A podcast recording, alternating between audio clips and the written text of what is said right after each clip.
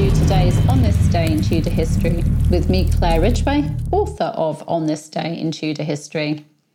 Now, today I'm taking you back to the reign of the very first Tudor monarch, King Henry VII.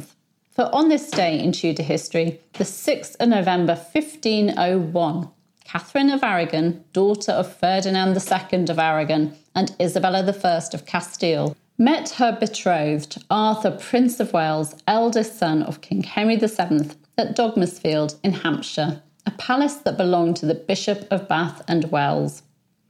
The couple's marriage had been agreed by the Treaty of Medina del Campo between England and Spain in March 1489, and they were betrothed by proxy at Woodstock in August 1497, and then actually married by proxy at Tickenhill Manor, Bewdley, in 1499. On the 21st of May 1501, 15 year old Catherine left her home, the Alhambra Palace in Granada, Andalusia in southern Spain, to make the grueling 500 plus mile journey to A Coruña, a port in Galicia on the northwestern coast of Spain. Catherine's party set sail for England on the 17th of August, but strong storms in the Bay of Biscay forced her fleet to land at Laredo near Bilbao. After hearing of her first failed attempt to reach England, Catherine's future father in law, King Henry VII, sent one of his best captains, Stephen Butt, to steer her ship through the treacherous Bay of Biscay. At five o'clock in the afternoon of the 27th of September 1501, Catherine's party set sail once more. Although violent storms affected their journey again, this time just off the coast of Brittany, the party landed safely at the port of Plymouth in Devon on the 2nd of October 1501. They'd been due to arrive at Southampton, but at least now they were on English soil. Catherine's journey wasn't over yet. She then had to make her way through England's West Country to London, and she must have been exhausted by the time she reached Dogmersfield in Hampshire, having encountered the seasonal November rains on her journey. King Henry VII was impatient to see his son's bride, and so abandoned plans to meet her at Lambeth and set off from Richmond on the 4th of November, meeting up with his 15 year old son Arthur at East Hampstead on the 5th of November. Their plans to see Catherine were nearly scuppered by Don Pedro de Ayala, Isabella and Ferdinand's diplomat, who insisted that tradition dictated that they could not see the princess before the wedding.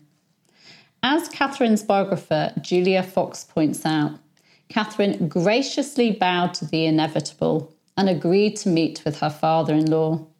Henry was happy with what he saw and so called Arthur in to see his bride. Catherine then entertained the royal party with minstrels and dancing. Catherine danced with her ladies, and Arthur danced with Lady Guildford. The next day, Catherine set off from Dogmersfield, continuing her journey to London. Catherine and Arthur married in person in a ceremony at St Paul's in London on the 14th of November 1501. Sadly, Arthur died on the 2nd of April 1502, and in 1509, Catherine married his younger brother, King Henry VIII.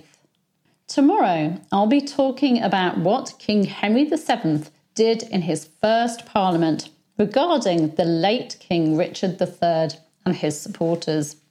Do make sure you're subscribed. You can click right there, and that you've hit the bell to make sure that you don't miss out on that video.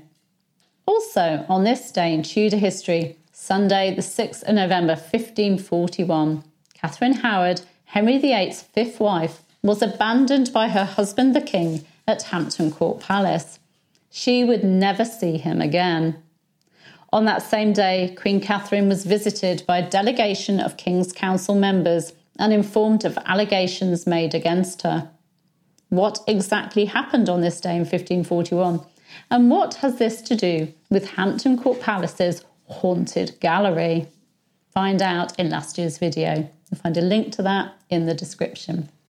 Thank you for listening to this podcast. I do hope you enjoyed it. And don't forget to subscribe so that you can enjoy podcasts on a daily basis. Thank you.